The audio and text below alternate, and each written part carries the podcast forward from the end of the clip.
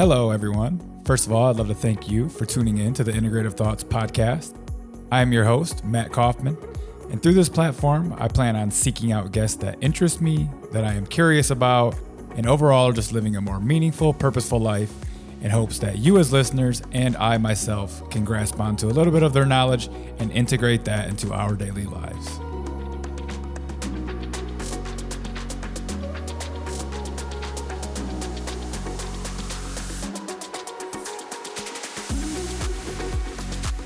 If you are a longtime listener to the Integrative Thoughts podcast, you know how often I stress the importance of detoxification. I believe that heavy metals such as mercury and aluminum, along with environmental pollutants like mold, plastics, and pesticides, are at the root cause of every dysfunction and chronic illness in the modern era. That's why I recommend ZeoCharge. ZeoCharge is a 100% natural zeolite that does not contain any fillers, binders, or additives. ZeoCharge has not been shown to bind to any of your beneficial minerals or other nutrients. I take two tablespoons of ZeoCharge with filtered water every single day about an hour after breakfast. It is my go to for detoxification support that I believe can assist any and every healing protocol on the market. If you would like to try out ZeoCharge, go to the link in my show notes and use code ITP for 10% off your entire order. So, listen, I've been experimenting with different types of minerals, especially magnesium, for the past five to six years but I could never really find a product that I could feel the benefits that magnesium claimed to give. Magnesium is one of the most important minerals for all of human health. It participates in over 600 different biochemical reactions in the body, yet over 80% of the population is deficient. Magnesium deficiency can increase risk for all disease and greatly decrease optimal performance. That's why I like Bioptimizers. They use all seven forms of magnesium in a highly bioavailable form in their product Magnesium Breakthrough. Magnesium helps with stress, anxiety, sleep, immune function, detoxification, and so much more. If you want to try out this product, head over to Buy Bioptimizers and use code Integrative Thoughts 10 to receive a 10% discount on their amazing product, Mag Breakthrough. Today's show is also brought to you by Valence Nutraceuticals. Yes, this is the supplement company that I started with a few partners. Absolutely having an amazing time with it. Can't wait to bring some of the most superior mineral and vitamin supplements on the market to you. One product that I want to highlight today is Zinc Matrix Pro. Now, this is a zinc blend with five of our favorite forms in there. We have zinc carnosine in there, zinc orotate, zinc methionine sulfate, zinc picolinate, and also zinc glycinate. Now, this is going to have superior bioavailability and work systemically throughout the body. When we're reading hair tissue mineral analysis charts, one of the most common deficiencies that we see, or maybe the most common, is a zinc deficiency. People need so much zinc in order to detoxify nowadays and to balance out the body. So if you want to try out our Zinc Matrix Pro or any of our other products over at Valence Nutraceuticals, click the link in the show notes and use code ITP20 and that'll get you 20% off your first order. Now, if you're a longtime listener of the show, you know that I have struggled with mold toxicity, heavy metal toxicity, chronic infections such as Lyme disease, Epstein Barr, and even Babesia. After spending about $100,000 on functional labs, protocols, fringe supplements, coffee enemas, and even biohacking devices, I finally found mineral balancing. This has been the most effective protocol that I have found to address chronic issues. This is a specific program using hair tissue mineral analysis in order to reverse engineer the entire mineral system all at once and detoxify the body of hidden infections, mold, and heavy metals. If you would like to schedule a consultation with me to design you a program, I have officially opened my books to take on mineral balancing clients. Click the link in the show notes under Work with Me to find out more. Today's guest is Dr. Dylan Petkus, and he's overcome his own struggles with severe sleep apnea, and that's all about what the show is today. All about sleep apnea and the CPAP machine. A little bit about circadian rhythm and grounding as well, as that'll help affect your sleep cycles. But we get into all the nuances around whether or not someone should use a CPAP machine, how they should change their diet and lifestyle to sort of wean off the CPAP machine, what are the risks associated with long term use of a CPAP machine. And in my opinion, you should be trying to better yourself, get healthier so that you can slowly wean off of that CPAP machine so that you're not hooked to it forever. So if you know anybody with sleep apnea, this is really the show that you need to send them, share it. There's a lot of people dealing with sleep apnea, so enjoy. Dylan, welcome to the show. How's it going? It's going well. How are you doing? Yeah, I'm doing great. I'm here kind of in my makeshift office. I just uh, moved, so I still have like stuff kind of everywhere in my condo. So just getting adjusted, but we're here. We're going to keep the, keep the show going. Um, so yeah, I've uh, been following you for a while. Uh, you have some really cool content on Instagram and YouTube and stuff. Um, I want before we get into what we're going to talk about today, I figured you might as well give the listeners a little bit of a background and uh, what got you interested in some of the topics we'll talk about today. Yeah, yeah. So my parents met about 40 years ago. We, we probably need to go that far back, but uh, more. Sorry, I like to joke. uh, yeah, so my background uh, medical doctor, training in family medicine, um, but more of a focus for, for me personally and also with you know the, the people that I help. Uh, you know, sleep being a big, big factor, uh, focusing more so on sleep apnea and being able to take a different approach for them because I've gone through that issue myself. You know, had learn different ways because a lot of the options aren't that great. Uh, so diving into a lot of pieces around mitochondria, circadian rhythms, and other things that have weird combination of syllables and sound scientific, uh, all very helpful. Um, and just really applying that over the years to help people sleep well and uh, not drink as much coffee.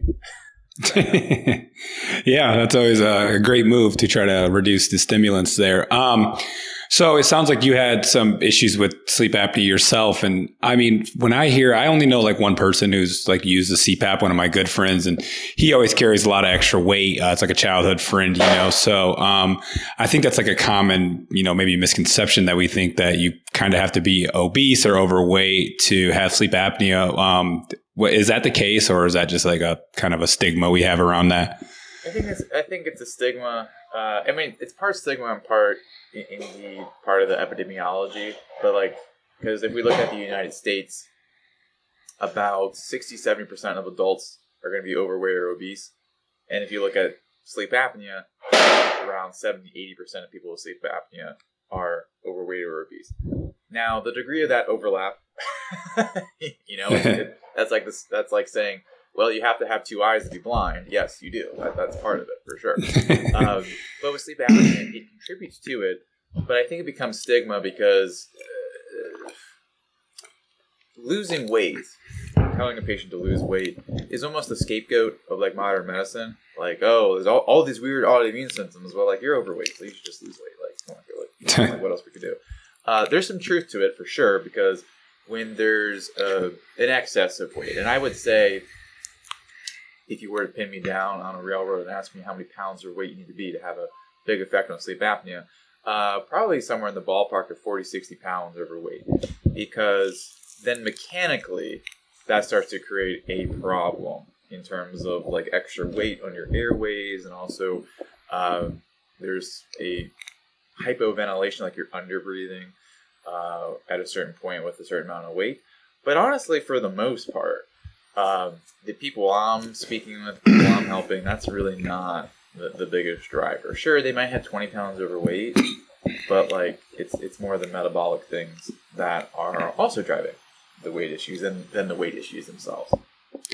Yeah, that makes total sense. And, you know, the more I've, I had, you know, Lyme and chronic heavy metal infections and parasites and a lot of that stuff, you know, I, I looked fine because I had a really strict diet, but, you know, my metabolic processes were so jacked up from all of the inflammation from the infections and stuff. So I, I know very well that you don't really have to be overweight to actually get all kinds of sorts of strange symptoms. You know, I never had sleep apnea, but, you know, I was just chronic fatigue, sleep issues and all the other things. So I can imagine there's a lot lot of like toxicity in the world and stuff that's a driver as well for the metabolic processes to actually work correctly.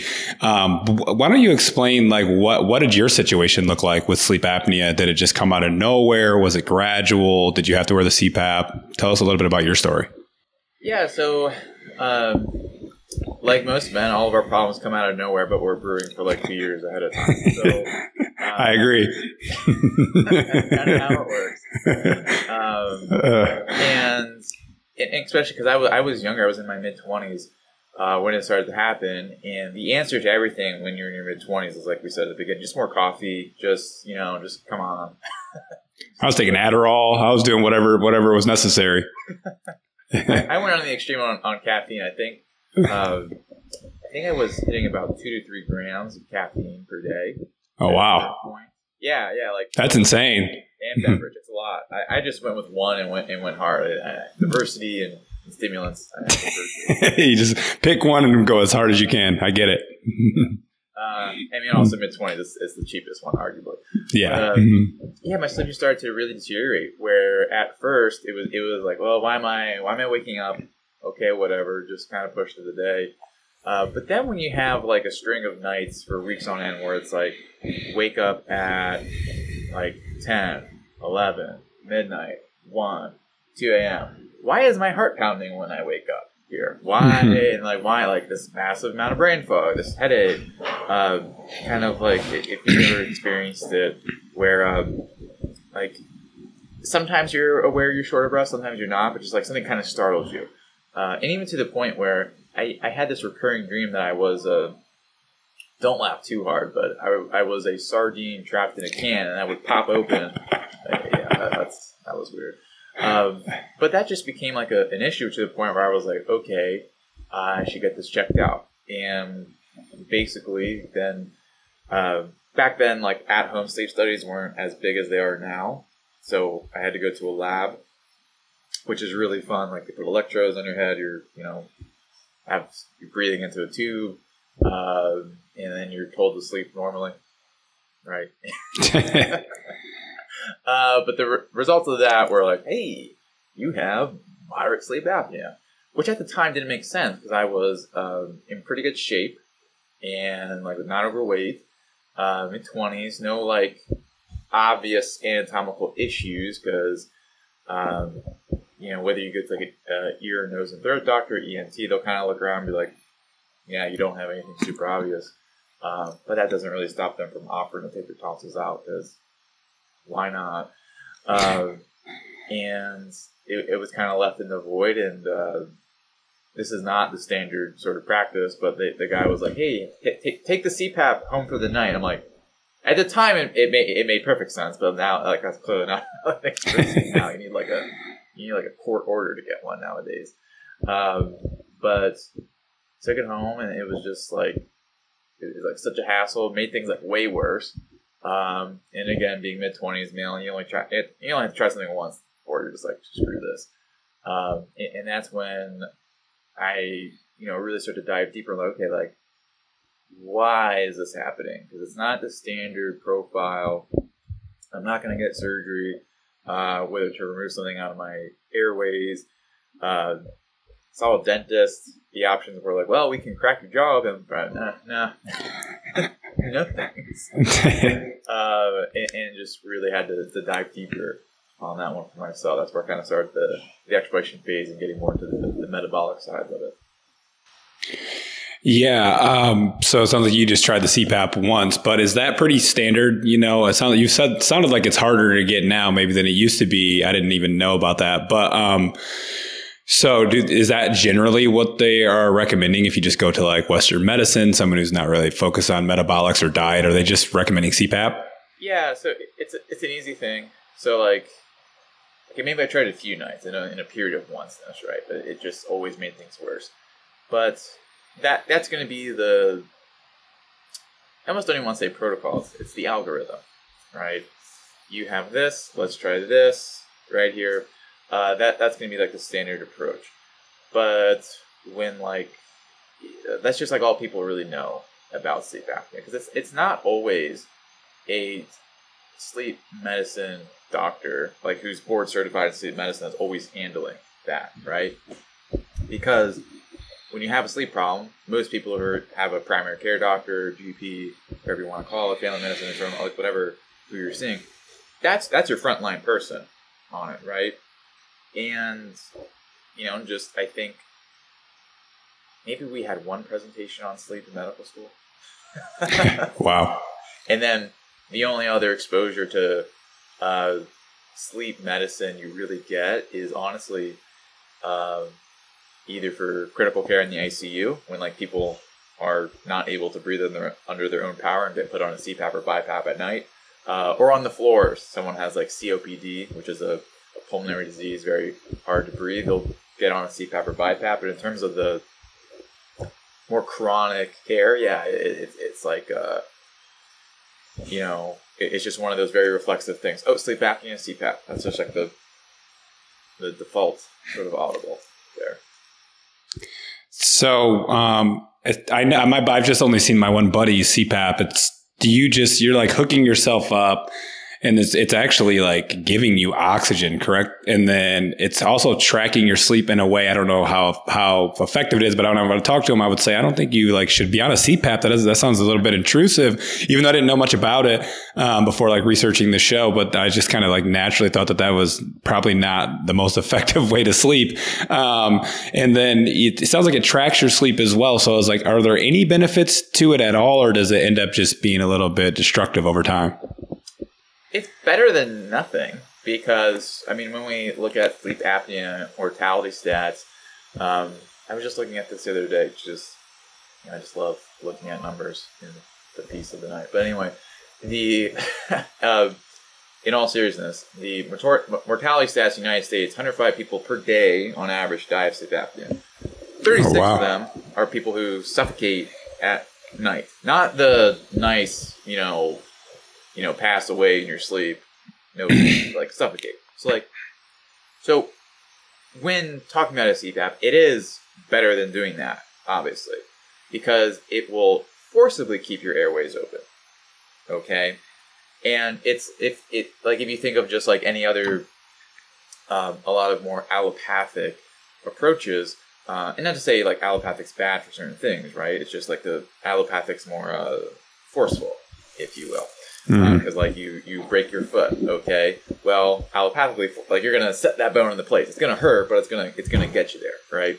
So with the cpap yeah it's just gonna kind of blow things open right? And there's all different kinds like cpap uh, which is continuous. There's bipap which kind of rides the exhales and inhales a little better. Uh, some have oxygen included. If someone's having an issue with that they'll actually include uh, an oxygen airflow sort of improving the oxygen concentration that someone's breathing in and out.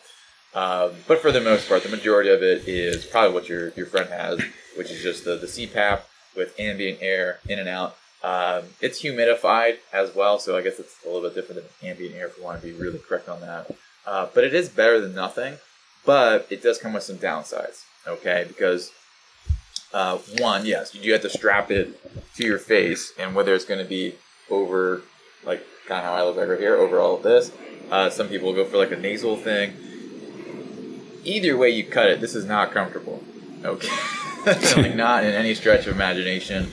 Uh, feels very claustrophobic uh, for many people, and um, whether it's like the, the, plastic here constantly along your face, uh, you know, if you've ever gone for a run when it's really cold out, like you, you like dry your mouth at all. Like that's what happens for eight hours continuously just kind of dries those cavities out.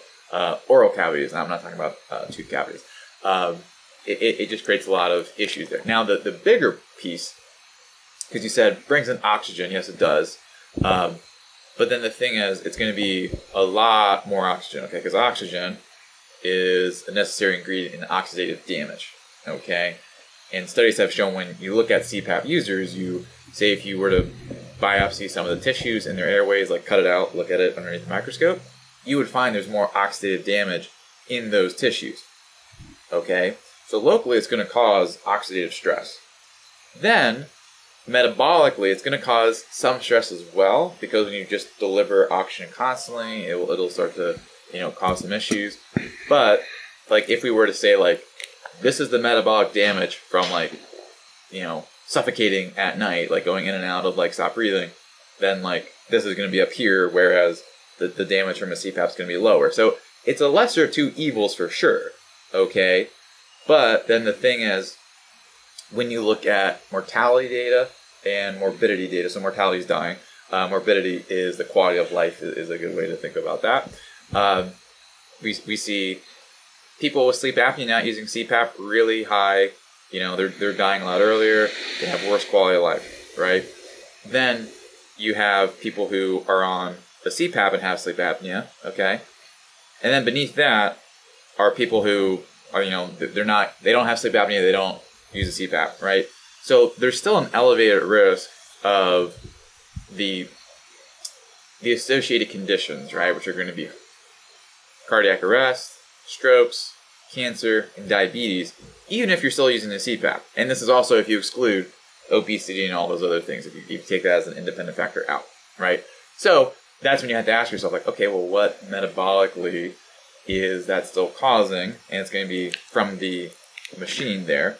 And also, there is a there's a ceiling of the quality of sleep you can have with the CPAP. So let's say like normal, healthy, natural sleep. I should have brought a bunch of bar graphs today.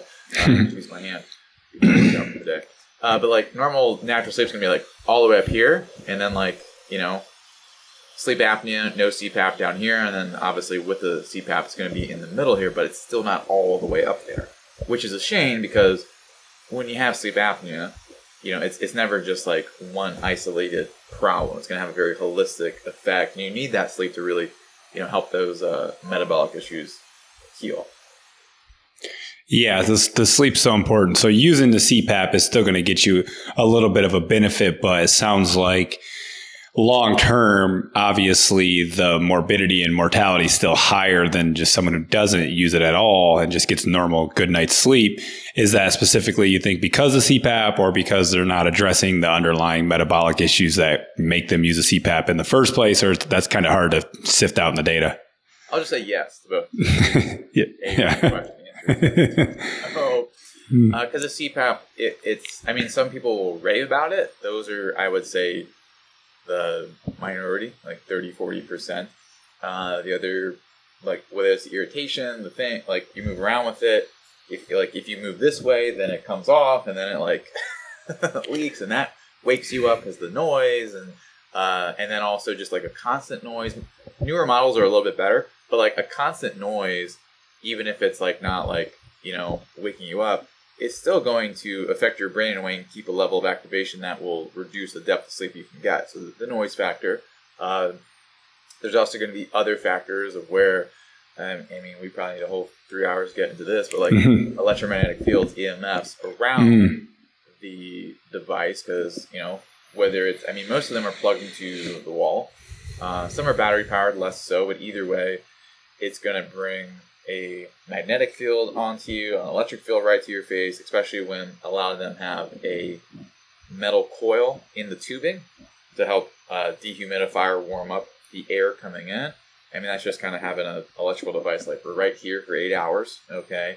Um, and then also some of them have wireless modules because, like you mentioned, uh, it does track your sleep in a way, kind of. Uh, not like super in depth. It's just like how many hours did you use this thing? Uh, what was your sleep apnea score? Um, but either way, it's going to be another So that's going to add some friction to getting a good night's sleep there.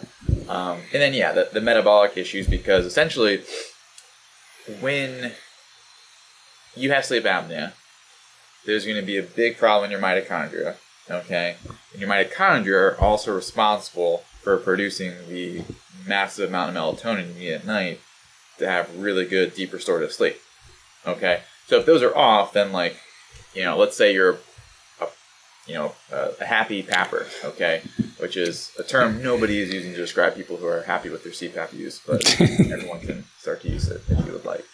Uh, but there's still going to be a deficit, like I said, that ceiling on how good sleep can be. Because like if you're having to use this machine then that means you still have this metabolic issue and, and it's still lingering there.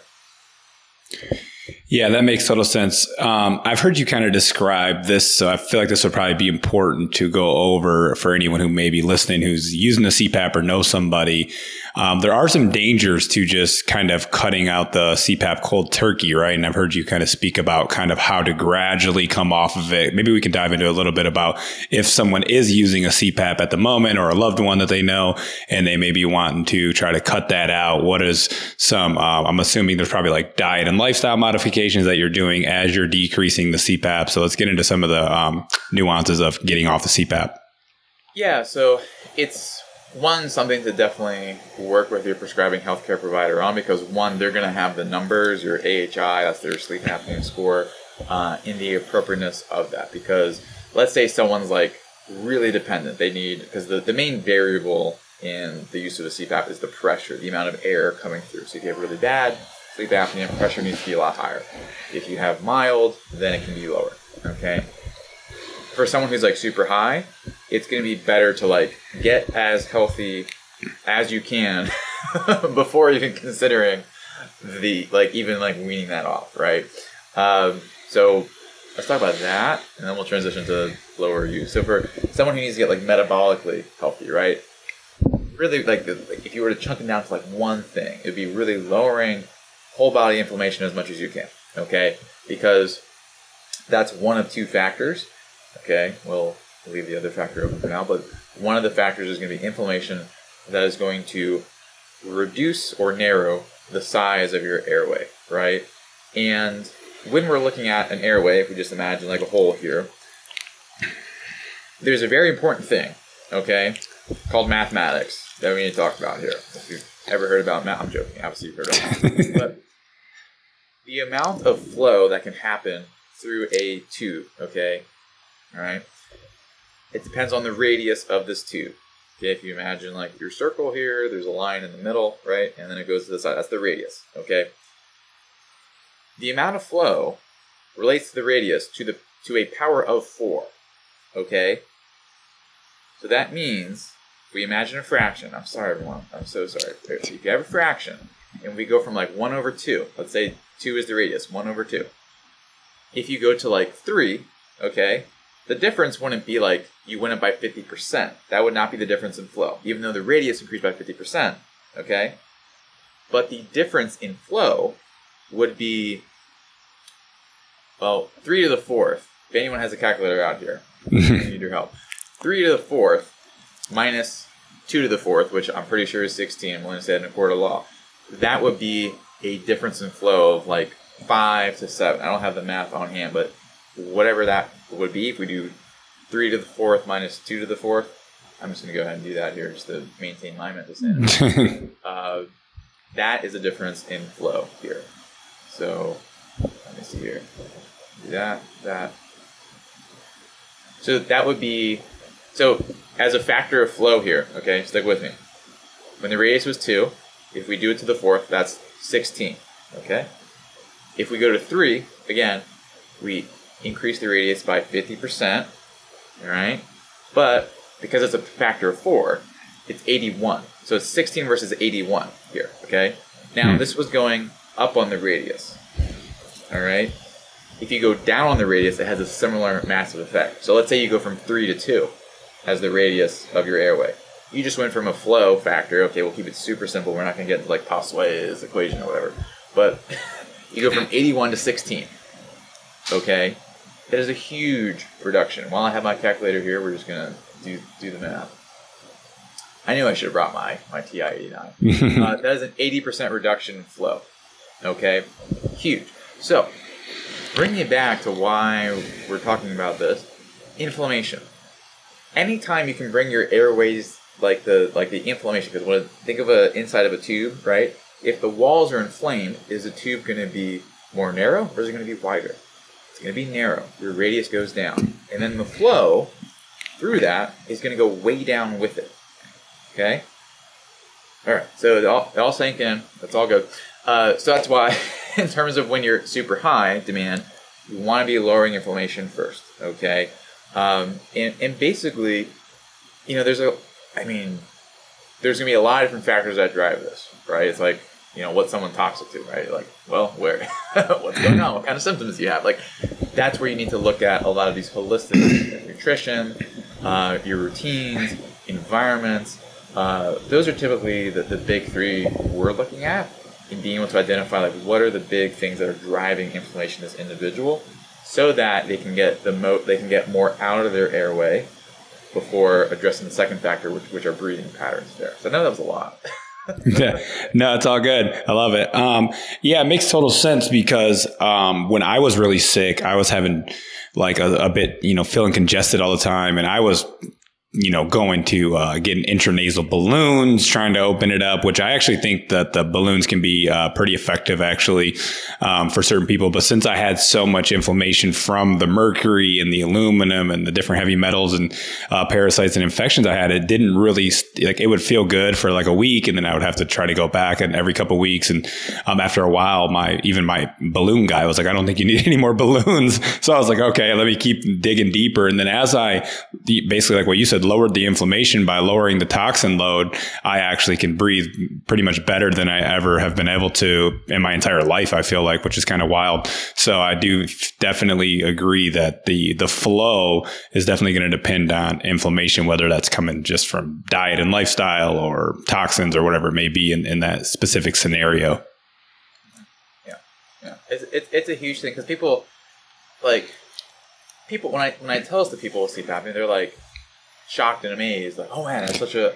I'm like, it's it's not really that big of a like a, a groundbreaking thing because like everybody already knows this. Like, like let's say pollen allergies. You know that maybe affects your like the the radius by like I don't know 0.1 centimeter. But boy, oh boy, can that make like the whole day miserable trying to. but we don't think twice about like, well, whether it's uh, let's say gluten, seed oils, like nutrition wise, like environment, mm-hmm. oh, like that will also have an effect, and it becomes very additive. Okay, so like the more we're able to, because when we're going over these things, kind of the way we triage it is like, okay, what do we need to remove first? That that becomes a little bit easier.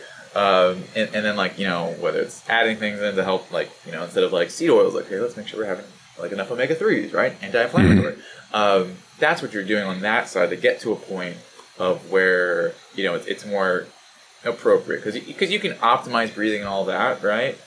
But if you don't like really lower inflammation, it's like optimizing an engine when the car's on fire, right? Like, what are we doing here? So that's that's a huge part of the approach. Yeah, that makes uh, total sense. How much do you think? Speaking of those balloons, this kind of just popped in my mind. How much do you think that like um, facial structure plays a, a, role in how you know, like Weston A. Price, you'll see, you know, they'll go to the indigenous tribes and they've been eating these whole food diets and um, you know lots of raw dairy and different things, and they have you know just wider facial structures in general, where all their teeth can grow in, where they you can just see their noses are wider. Do you think that the nutrition deficiencies over generations and how our facial structures kind of are narrowed a little bit play a role in sleep apnea? So Makes- it, it, it's a it's a huge part because most the because again with this tube in a human, it's not just a straight tube like a straw, right? There's going to be like okay, you have the, the initial oral cavity, the back of the mouth, throat, you know, all these different pieces here. So the first one's obviously going to be you know your mouth, your oral cavity. So whether like if you have a overbite, which is super common, okay, that's to really close, that's to close down the tube, okay, to hurt flow, all right? If you have a narrow arch, okay, because, I mean, like the, because like the art, the, the roof of your mouth is, is what I'm referring to here. Because um, when Weston A. Price, like all the pictures of people, if you've seen it or, or not, um, like, you know, they have like the really big smiles, like the, the sort of more prominent cheekbones. Um, that's going to be sort of embryologically coming from a more wide arch or palate at the top of your mouth there. Okay, so that's another big area we look at. Uh, and then also, based on that, that will then determine where your tongue goes. Okay? Because you want to think of your oral cavity, it's like a shoe. Okay? And then your tongue is the foot.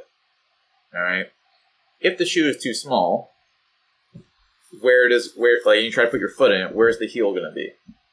It's to be kind of like awkwardly on the back of the shoe, right? So in the oral cavity, if like the mouth, the facial structure is too small, where's the the heel or the back of the tongue? Where's that to be? It's to be back in the airway, right? So that's why the a lot of the approach around that, whether it's uh, doing certain exercises to help, like based on someone's like where they're at with their facial structure, uh, being able to help with those pieces there, and also you know get the tongue into a better position um, is really key to make sure like the opening of the tube, so to speak, isn't the limiting factor. Pardon the interruption. I want to take a quick break to talk about gut health. With all of the research coming out over the last decade, we know exactly how important the gut microbiome actually is for our overall health. If you're anything like me, then you have struggled with tons and tons of gut issues. I grew up on a lot of different antibiotics. As I got older, I did a lot of partying, drugs, alcohol, standard American diet, yada, yada, yada. Fast forward, I had chronic mold toxicity in Lyme. After that, I really couldn't get my gut to function properly. I spent tons and tons of money on different kefirs, yogurts, probiotics, different things that really didn't seem to work. That is until I found Just Thrive. It's a 100% spore based probiotic that arrives 100% alive in your gut for maximum impact. It has a thousand times better survivability versus other leading probiotics. It helps support digestive, immune, and total body health. For me, it really helped to beat bloating, gas, constipation, and diarrhea, and it is even clinically proven to address leaky gut in just 30 days. So, what I do is I take two caps with my largest meal, and it really helps to improve nutrient absorption as well. And they are backed by a 100% money back guarantee. So, for if any reason it doesn't work for you, no questions asked, you can get a refund. If you want to try out Just Thrive spore based probiotics, go over to Just Thrive Health and use code ITP15 for 15% off at the checkout. If you're anything like me in the health and optimization space, you're not only looking for which supplements may make you feel optimal, but also different technologies. The problem with most technologies on the market is they can really burn a hole in your pocket. If you are looking for the most affordable but yet yet highly effective technologies that help promote detoxification, better sleep, mitochondrial function, immune function, look no further than Therasage. I have their portable infrared sauna, and I am willing to put that sauna against any other sauna on the market. It heats up quickly, I get an amazing sweat. I've been in some of these really, really expensive saunas, and I prefer my Therasage sauna. The new addition that I have in my home is the Therasage PEMF mat. This is a game changer. A lot of people who are dealing with chronic illness and autoimmune conditions could really benefit for at home PEMF. When you're trying to do PEMF out at a clinic, it can charge like 30, 60, sometimes $100 per session. Therasage has just dropped the most affordable PEMF mat on the market. You can use it daily. It has a TENS mat, it has red light, it's a heating pad. My wife is absolutely obsessed with this thing. It has just brought more energy, mental clarity, and all around overall well being. I gave up my morning meditation recently and just started laying on the PEMF mat. It's such a great addition to have that with the sauna. The PEMF will help you to release a lot of the toxins, and then you can sweat those out via the sauna, and you will just feel rejuvenated. So, if you want to try out any of the Therasage products, you can use the code Kaufman10. I will link to their website in the show notes. They have the most amazing, affordable technology biohacks on the planet. Yeah, that popped right in my mind. It was make makes total sense with the just overall the airways being narrower, and then you add in the inflammation from you know just modern lifestyle and diet and toxins, and then you you know like you said, you even mentioned mold. That was probably when I couldn't breathe the most. I was living in a moldy place. That's when I first kind of completely shut down. I already had some symptoms, and then I moved into this moldy place in Florida, and I didn't know and I just felt insane. Like everything just from there, I was just like collapsed, like burnt out, fatigued. I couldn't remember anything. I couldn't work out. I couldn't do anything. And so, how much do you see mold come into play with people who have sleep apnea?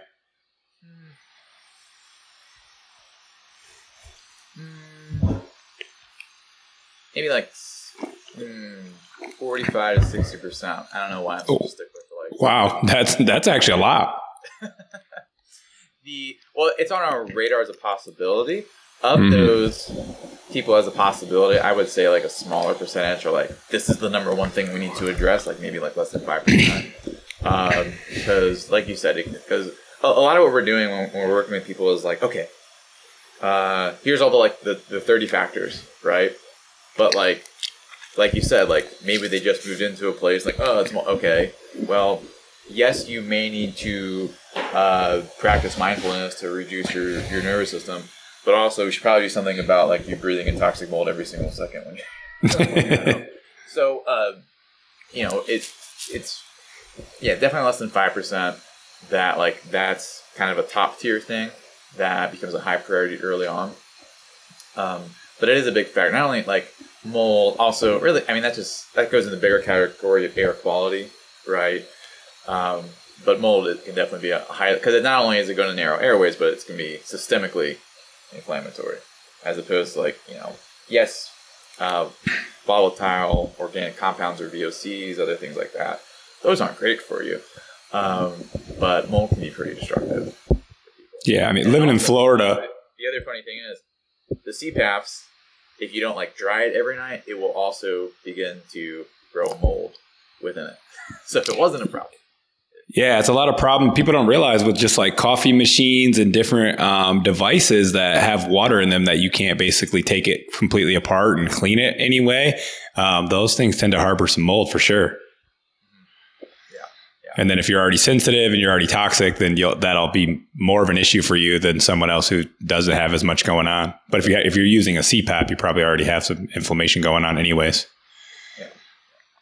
Cool. So let's go back to the like um, we didn't we kind of touched on some of the diet facial structures here. What about you know if someone is using that CPAP and you're maybe trying to lower pressure or get off? Let's get into that part. Yes, let's go. We, we open that loop now. We're okay. So remember, loop one was like it's very like not appropriate to even talk about coming off CPAP on two these other things, right?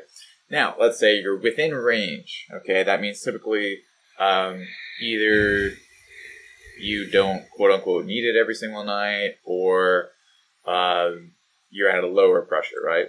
This is where the breathing mechanics are a bigger contributor. Okay, don't get me wrong, like addressing inflammation metabolically is still very important, but then breathing mechanics are going to be super duper important. Okay. Now, the problem with sleep apnea, okay, and I'll say this twice because it won't make sense the first time. The problem with sleep apnea is overbreathing. Okay. And I know apnea literally means not breathing. So let me explain.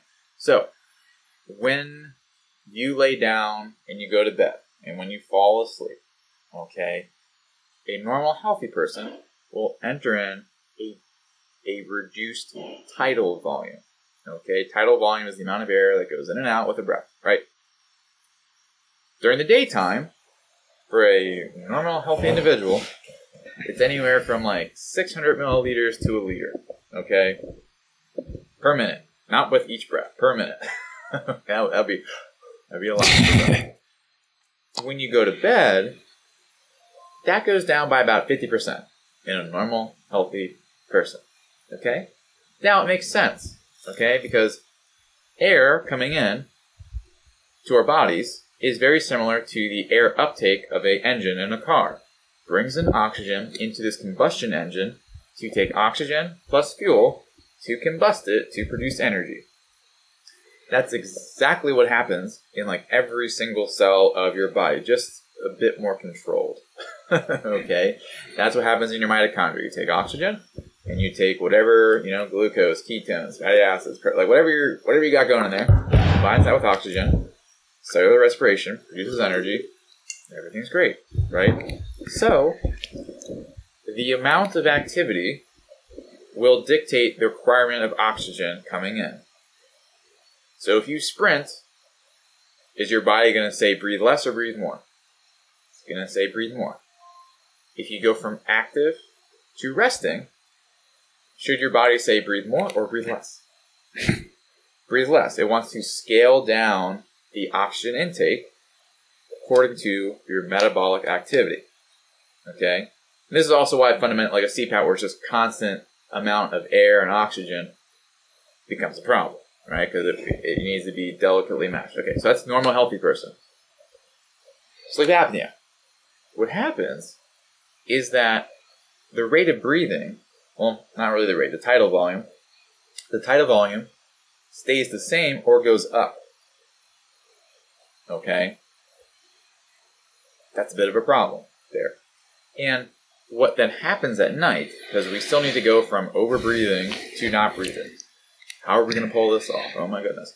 So, what happens when you're over breathing, every time you breathe, okay, because, you know, if everyone, you know, everyone's favorite hobby, fluid mechanics, physics, it's just really fun Friday night activity for the family. and you have flow in a tube, okay, whether it is water in a hose or air through your throat there is going to be a shear force, okay, of air or water, whatever's going through this tube, along the wall of that container, okay?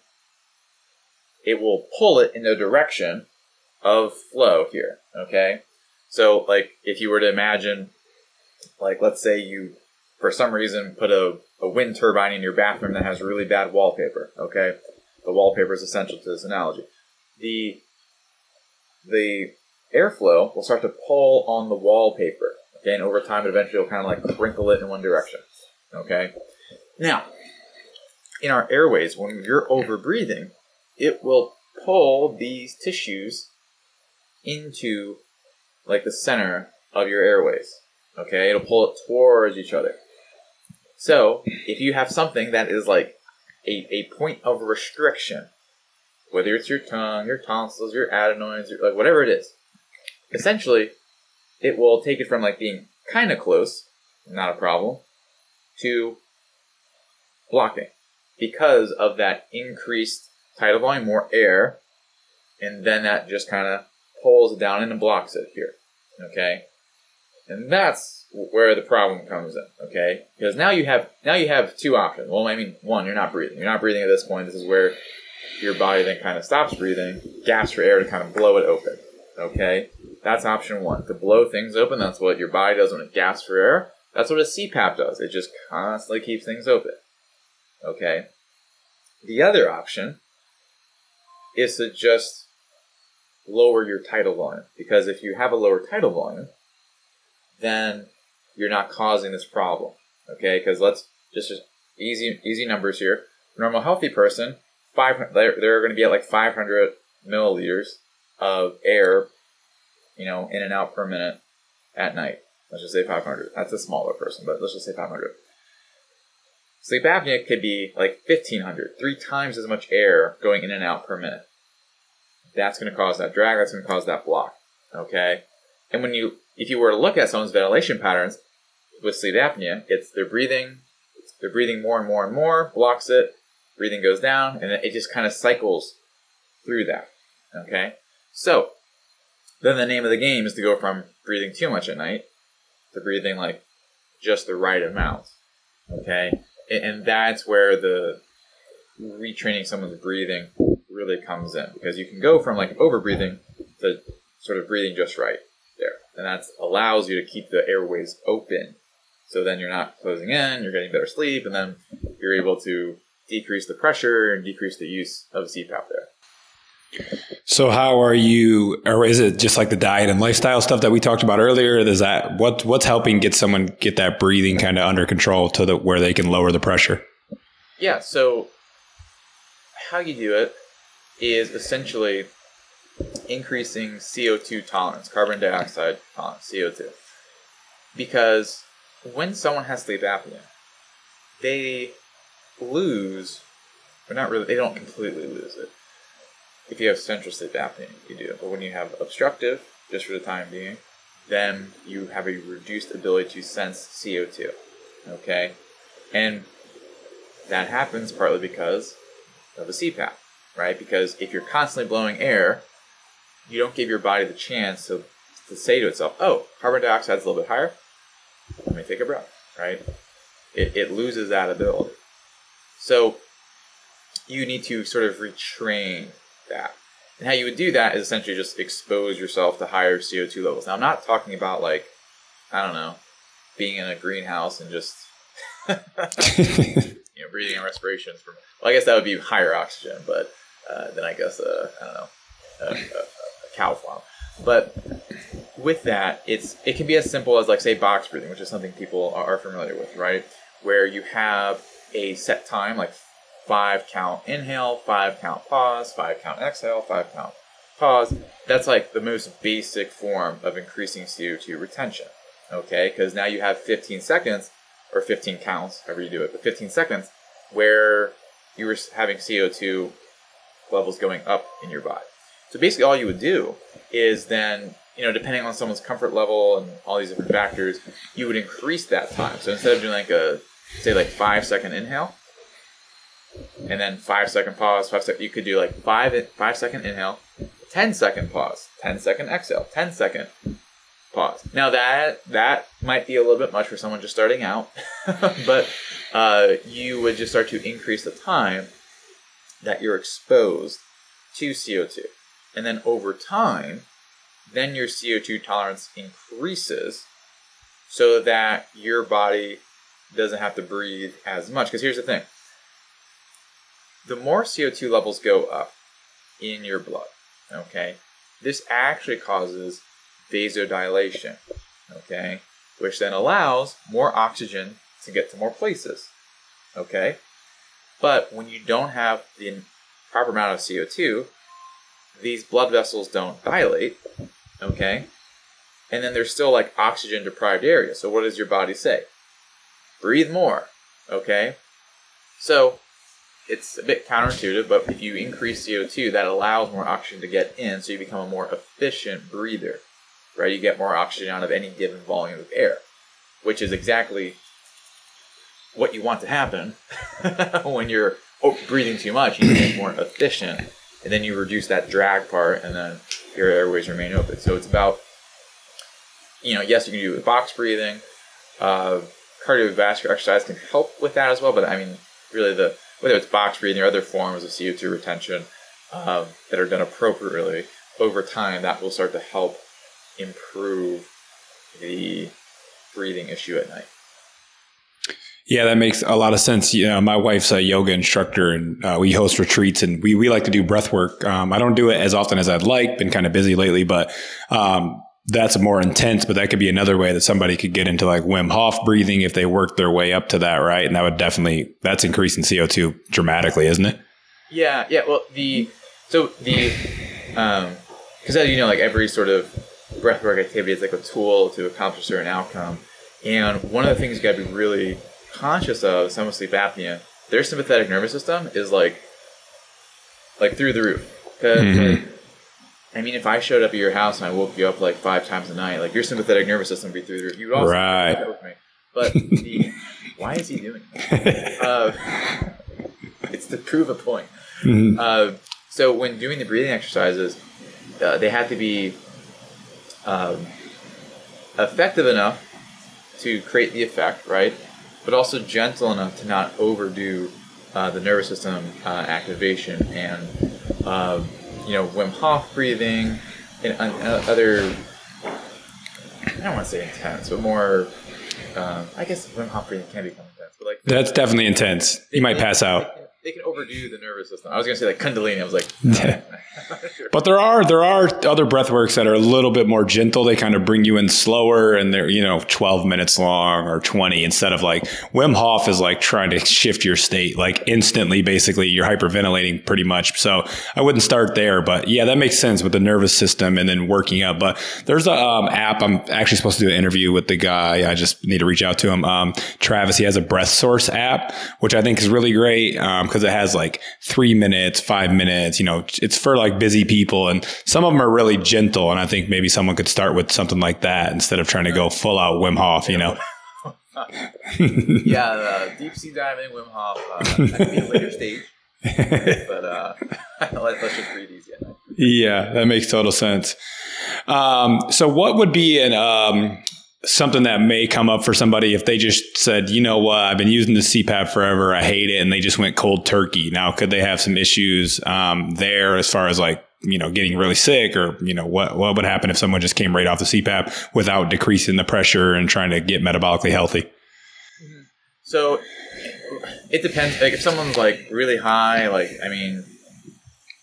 I mean, sudden death is always a possibility. I don't want to discount that. I wouldn't really be doing my job uh, and then it will really cause systemic metabolic issues because every time you have that suffocation, which the scientific term is intermittent hypoxia, okay, uh, or IH if you want to sound really cool.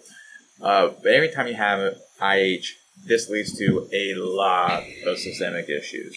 Okay, uh, your blood vessels are going to constrict, your blood pressure is going to go up, and then you know that's going to be really hard on your heart, right? Uh, you're also not going to go as much blood flow to your brain. You know that's kind of important. Mm. Uh, it's going to cause a lot of issues. If you have other metabolic problems like diabetes, autoimmune, uh, arthritis, it's going to make those far worse. Okay, so that's why like coming off of it, if you have high reliance, is not a good idea by any stretch of imagination. Coming off of it, if you're at like a lower dependence, uh, it can still cause some. Yeah, it will still cause some issues, but it won't be as pronounced there. Now, you won't necessarily like un- unless you're you know addressing the inflammation, retraining your breathing. Like you, you won't like spontaneously get better just because you stop using it.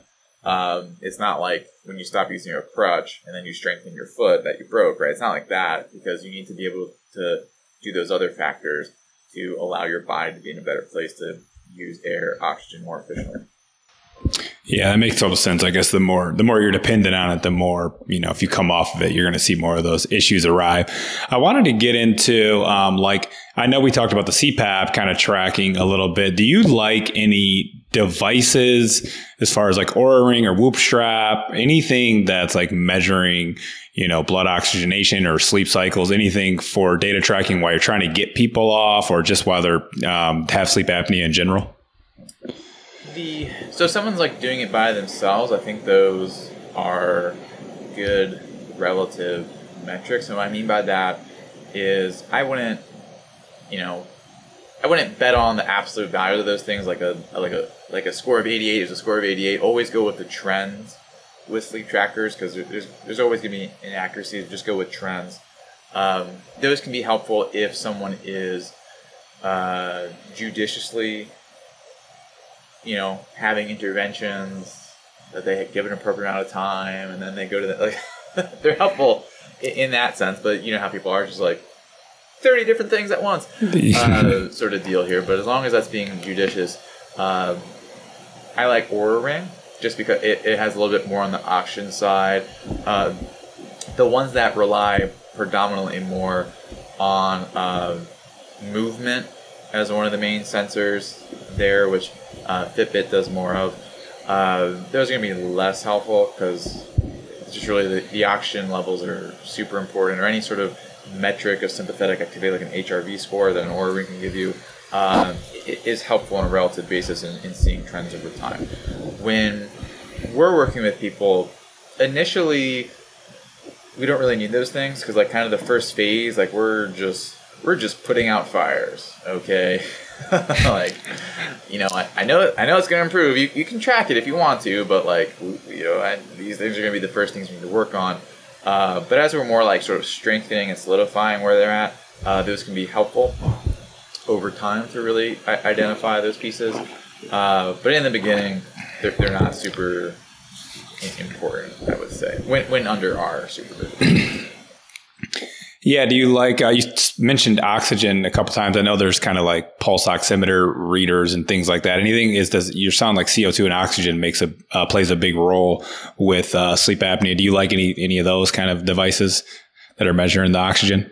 Yeah. So those would, those would be, the use case would be to monitor adverse events as opposed to tracking improvements. Does that make sense? So like, mm-hmm. uh, cause like, let's just say there's a line in the sand like if you go below 80% saturation, that's bad. Okay, just we'll keep it super simple. If it goes below that like 10 times per hour, you know, obviously you want to reduce that.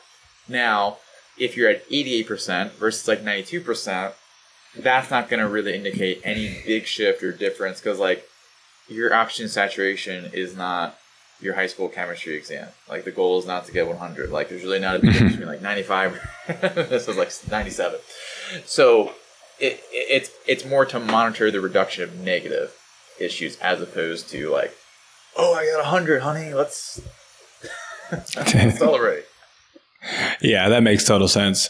All right, one other thing uh, I wanted to get into, which I think probably ties into this somehow, some way, um, is another big uh, topic that you love to talk about. Is uh, you know, when I first started following you, your name was optimal circadian rhythm, and I feel like that's got to be a big deal when it comes to sleep just in general because you're getting the morning sunlight. I don't know if you're um, if you're worried about grounding with that or not, but um, what is like you know uh, getting an optimal circadian rhythm and how important is that with the sleep and sleep apnea?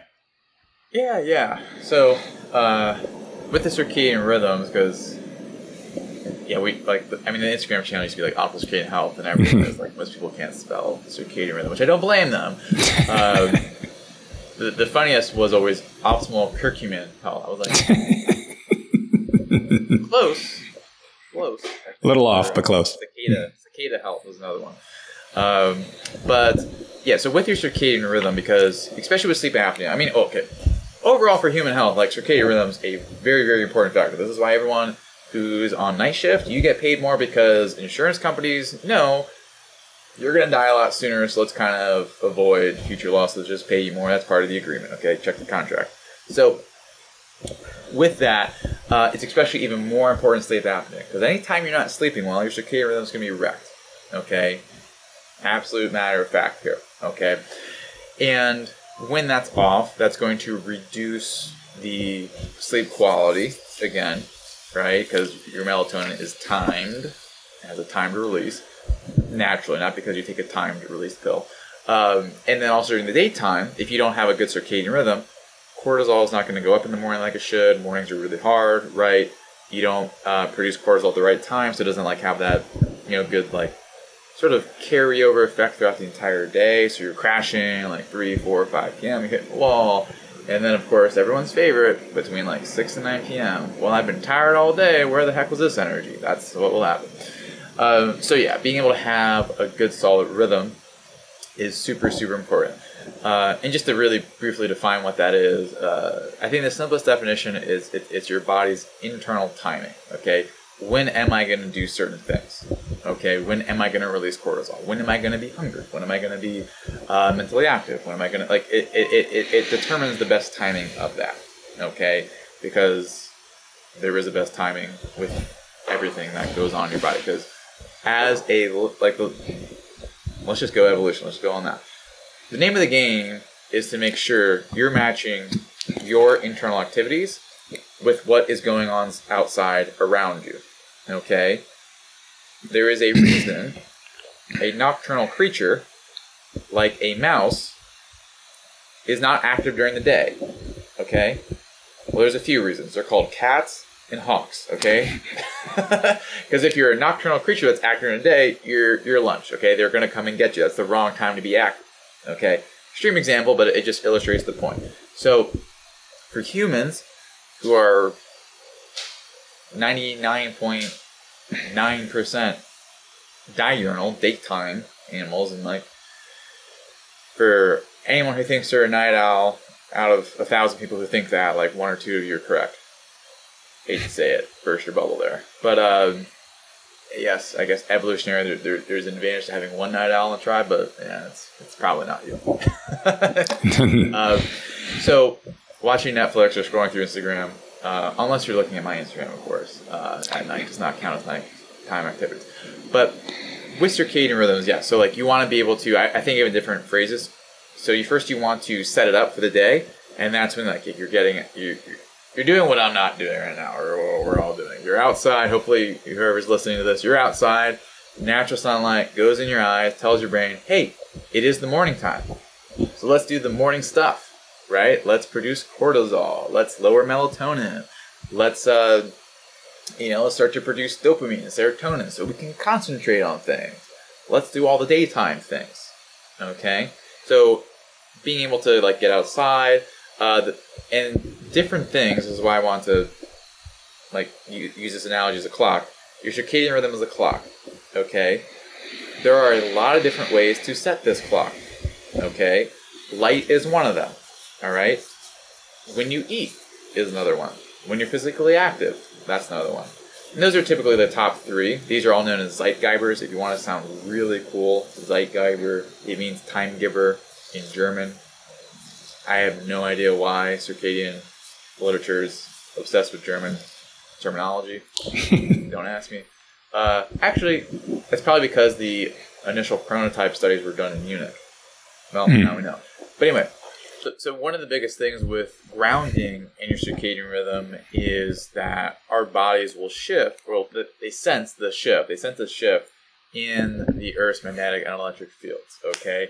Now, before you feel this is all like woo woo, uh, kachoo, uh, this is based on the the photoelectric effect uh, discovered by Einstein, who I I think was pretty smart guy. And essentially, when the sun hits the Earth, it'll cause electrons to move, all that good stuff. Uh, and this will shift from a magnetic field predominating during the nighttime to more of an electric field. Okay, our skin picks that up because on our skin we have these voltage gated receptors that will then signal to our sympathetic nervous system, to our brain, to our circadian rhythm center, if you will, in the suprachiasmatic nucleus. So that's how grounding can be a, a big part of it. Okay, like setting things up in the morning. Uh, and then once you set things, basically the name of the game is like not messing it up, which will happen mostly at night, right? Like, hey, 9 p.m. Let me watch whatever on uh, like full blast blue light that's telling my brain it's noontime, right? Kind of messes up and, and disrupts the nighttime signal there. And then as you get those two factors right, like setting it and then like setting and not regretting is what I'll call the nighttime one. Uh, that allows you to have a better circadian rhythm, more melatonin at night, deeper sleep, and then your body starts to heal, lower inflammation, all those good pieces. Yeah, that makes sense. Do you like um, the any of the blue light blockers or anything for nighttime for people? I found that they actually they work. I haven't used them in a while, but I should get back on them. They when I whenever I do use them, they seem to work really well. Yeah, yeah. So like the whether they're yellow, orange, or red, whatever someone's gonna actually wear, because people are like, I don't want to. Okay, well, do you want to sleep well or not? I don't know, but yeah, those are those are super super effective there, uh, because I mean, unless someone subscribes to like, okay, I'm gonna not, you know, have any light here, which is rare. Uh, you want to have something to definitely protect your retina at night, especially when you know it's the, the shorter time of the year, right? You know, November basically to to March is when people are like, at least in the more northern places, it's like, wow, where's the sun? That's also gonna be more exposure to artificial light. So whether it's you're using yellow, orange, red, um, you, you want to be able to have something in place to reduce the amount of blue light that's disrupting your circadian rhythm at night. Yeah, that, that makes uh, total sense. And how, how much time do people need to spend in um, you know in the morning outside? Typically, I've heard 15 minutes, 10 minutes. You know what what's optimal there? It, it really depends because if someone has a good rhythm already, because you kind of build circadian momentum is, is what I refer to it as. Like, say for instance, me, right? Um, been doing this a long, been going outside a long, long time, right? Uphill both ways to school, and like it doesn't take much for me to kind of set my rhythm because it already has good momentum here, like a like a like a plate on a stick. Okay, get it going, right? Now, if someone's just getting started, yeah, you'll need more time. Uh, the weekends are a good time to get more of that morning light I know a lot of people like, you know, they're already off to work in the morning.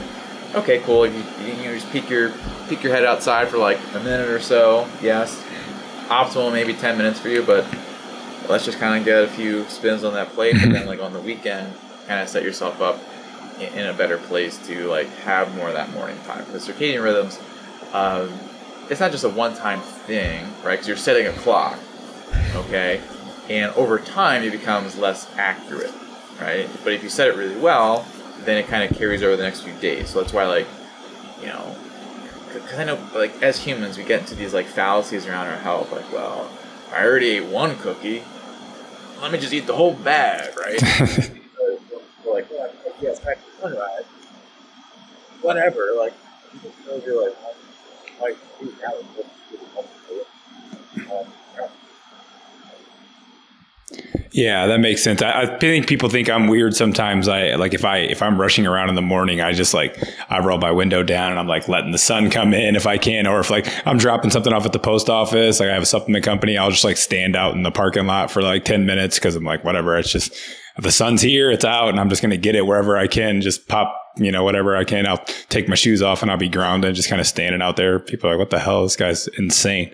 And I asked, I used to in my old neighborhood walk on this like patch of grass that was open, and people would be like, "What's this guy doing? He's got no shirt on. He's like, he's walking around, no shoes on, no shirt. Just I was like, yeah, I'm grounding." And then every once in a while, people like roll on their windows like, "You're grounding, aren't you? You're getting sunlight and grounding." I'm like, "Yeah." So I think it's you know more and more people are seem to be waking up to it because I get someone uh, pop their head out the window and ask me if that's what I'm doing every once in a while.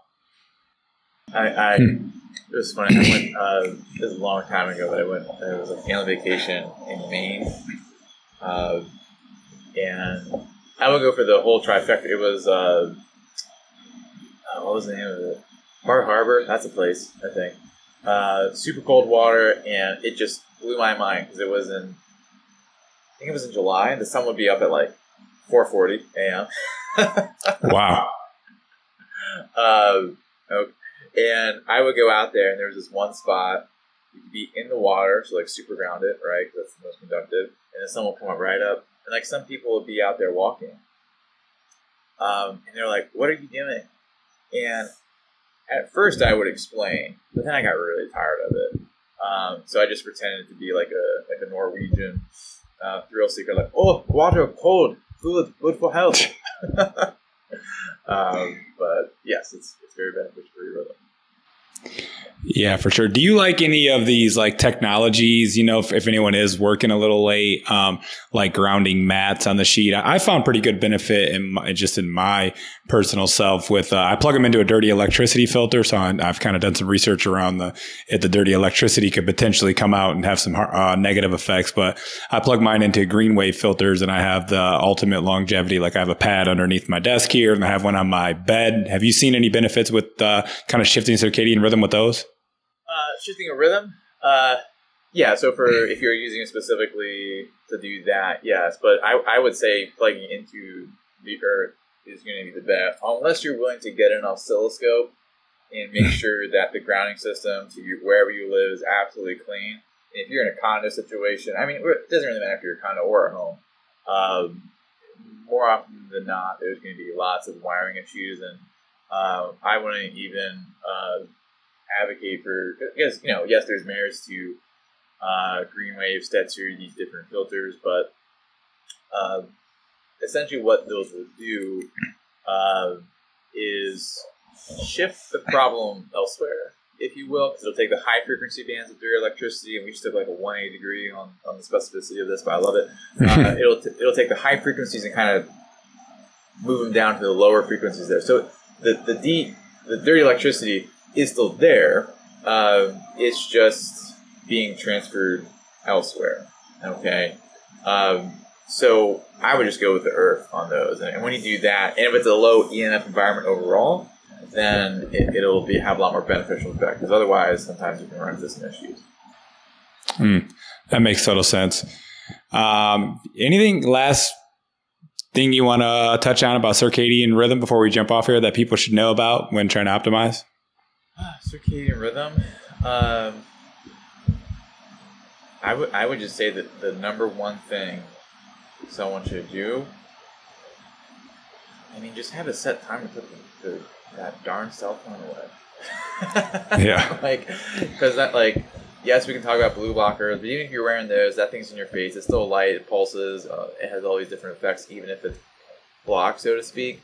Uh, but whether it's like I don't know, seven, eight p.m., unless you're an emergency responder, first responder person, or if you're like, I don't know, for some reason you're on call, if you're in the health field, just put the thing away and off. Okay, nothing good happens on Instagram or TikTok or all these different channels past like, you know, ever. But specifically, like just like 7 p.m., 8 have some sort of cutoff. Okay, uh, because not only will that reduce the the light coming to your face, your skin. Because uh, here's the thing, even if you block your eyes, you know, there's still nerves on your skin that are going to be hooked up to your brainstem, and if those get excited, okay, like doesn't almost even matter if you were wearing blue blockers or not, right? Uh, and also the mental stimulation. So after a certain point, just like cut it out. Uh, I would say put it put it away. You know, humans have gone without cell phones for like you know at least hundred years. I would say, if not hundred million. yeah, I think that that food timing for sure. I try to not eat, you know, good two to four hours before bed, and then uh, trying to limit the, you know, the mental stimulation and the light for sure definitely can help. But awesome, man, this was great. Thanks for so much for coming on the show. Why don't you tell everyone uh, where they can find, you know, the book, the YouTube channel, the Instagram, anything that you want to plug here? Yeah. So. Uh yeah, Instagram, whether it's a Petkus MD, which is super easy to spell, P E T K U S, not P E T K I S, but U S. It's Lithuanian. Uh, Petkus MD would be Instagram. Uh, we have a Facebook group. It is, uh, I should know the name of my Facebook group. Sleep Apnea Solution. It has a longer title. Sleep Apnea Solution, uh, natural way to get off the CPAP by me, Dylan Petkus MD. Uh, that's a great place. Both of those will also have uh, we have like a what's called profile link where you can access the book there, um, and also like other forms of content, whether it's like short videos.